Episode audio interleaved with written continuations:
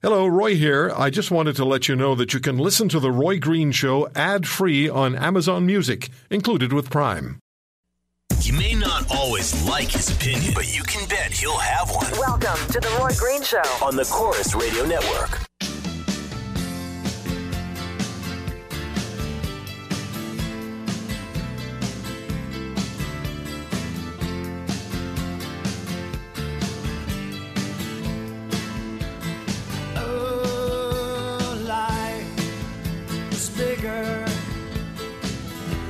It's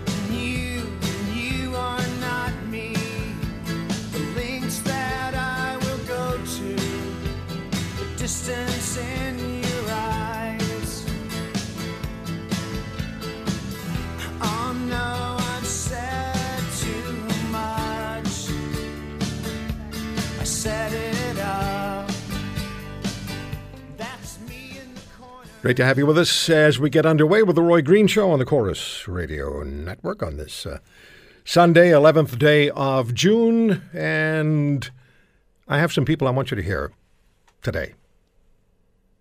Experiences I want you to hear. One of them is um, the adoptive father of a little girl. The, the, the child was adopted in Haiti 10 years ago. About, yeah, I think close to 10 years ago. Anyway, the father contacted me then, and we uh, exchanged emails, and then he decided he didn't really want to go on the air. He was having, having difficulty getting the, uh, the child into this country, even though the little girl was adopted, and it's still going on.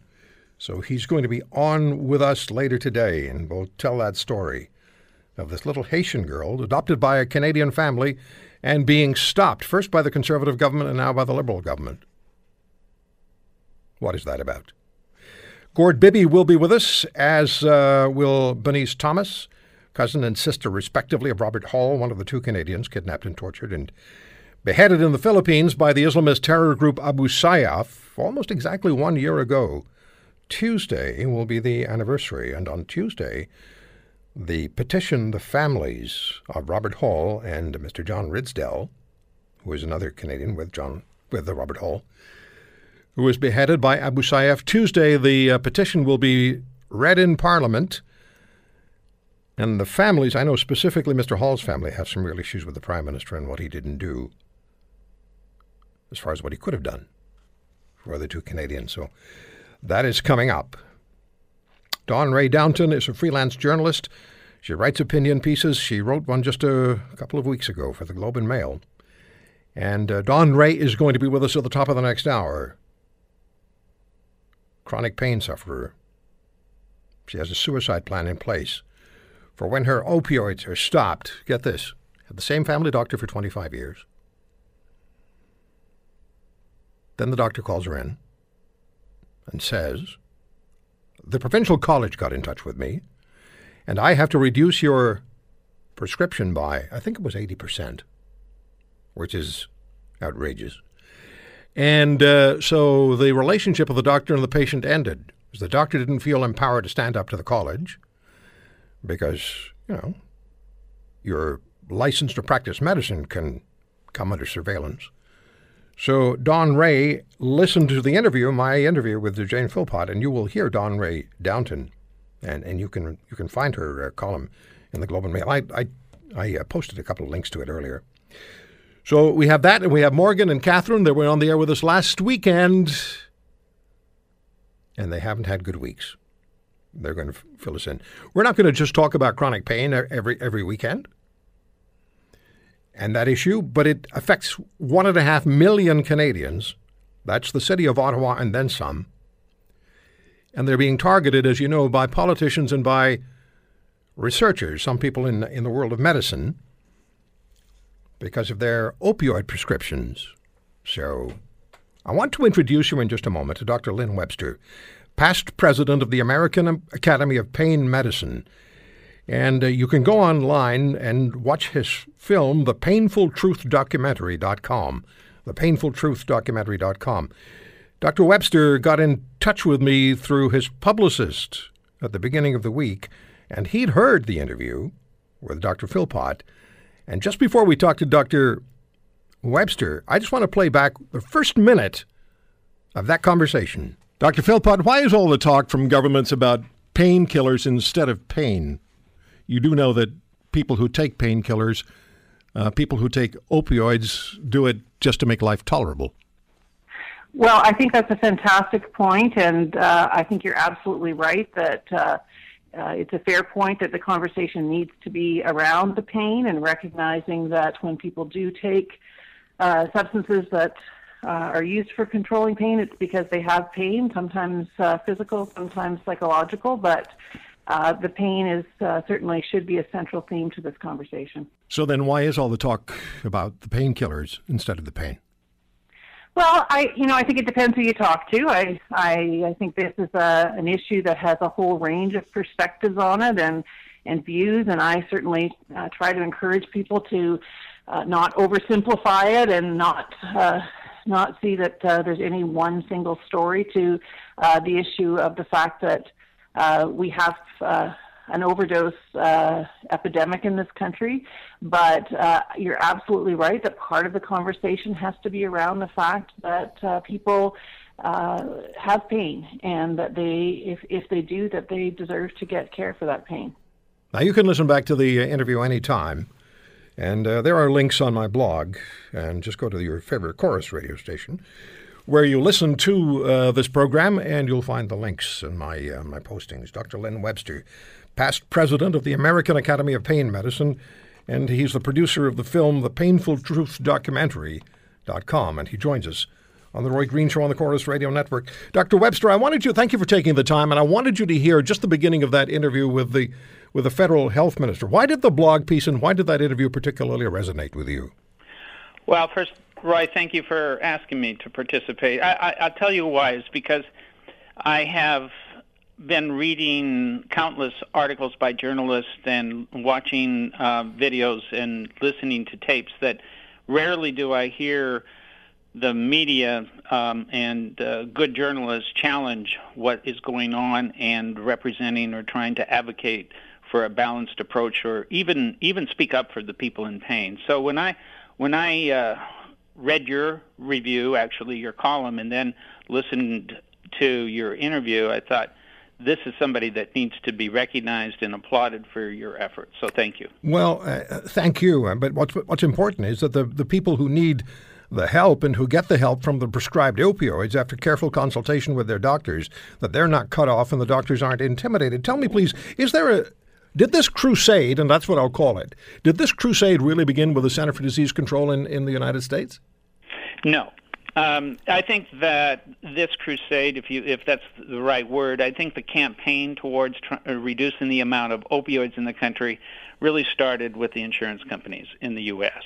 and mostly with the workers' comp, um, tr- because it became it became a very very expensive um, uh, undertaking for them to be prescribing or paying for all of the pain medicines, and so. Um, there was a there was a concerted and I think um, uh, uh, large campaign uh, for the last several years, five six years, to try to reduce the amount of uh, opioids prescribed. Now, uh, it, it, you know, it's it, it it works because.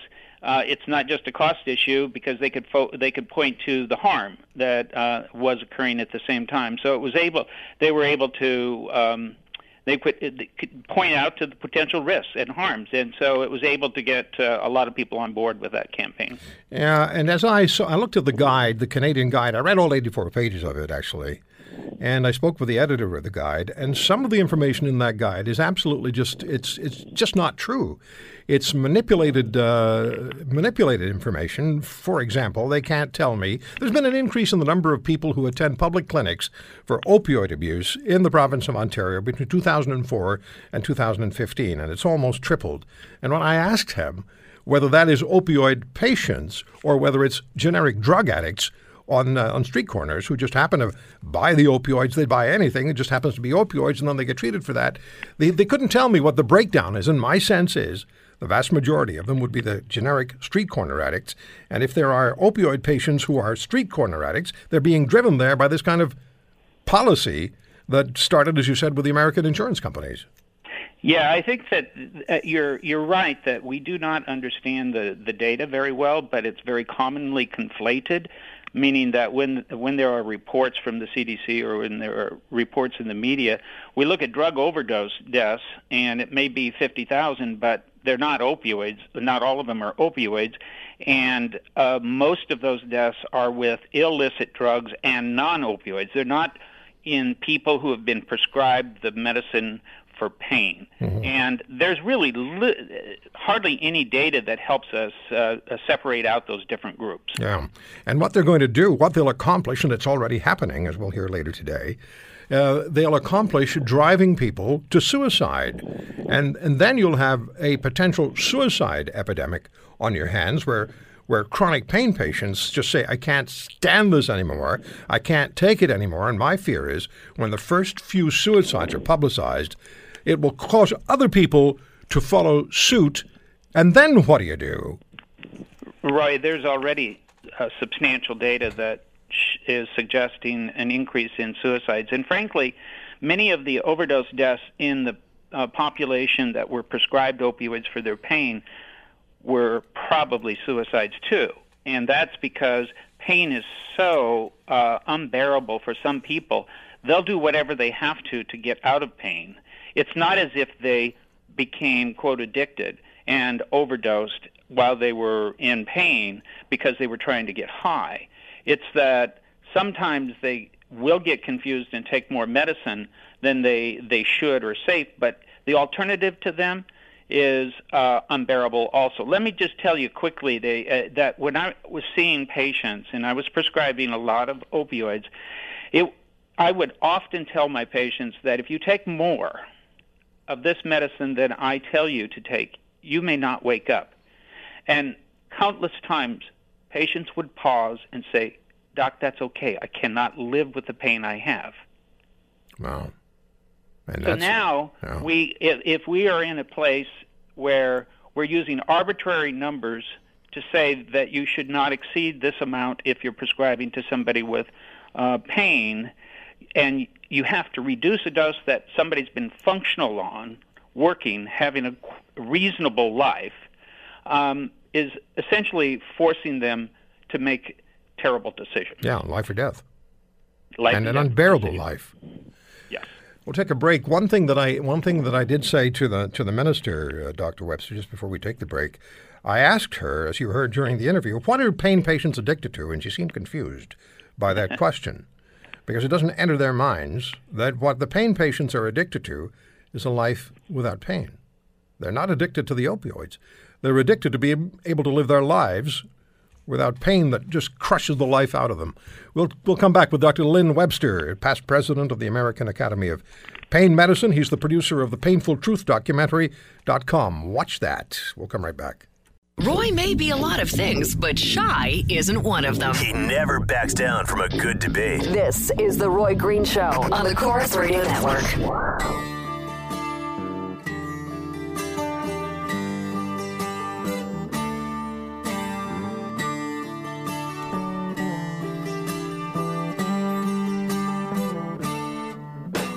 Wake up, Maggie. I Hey, do they have a do they have a new official languages commissioner yet?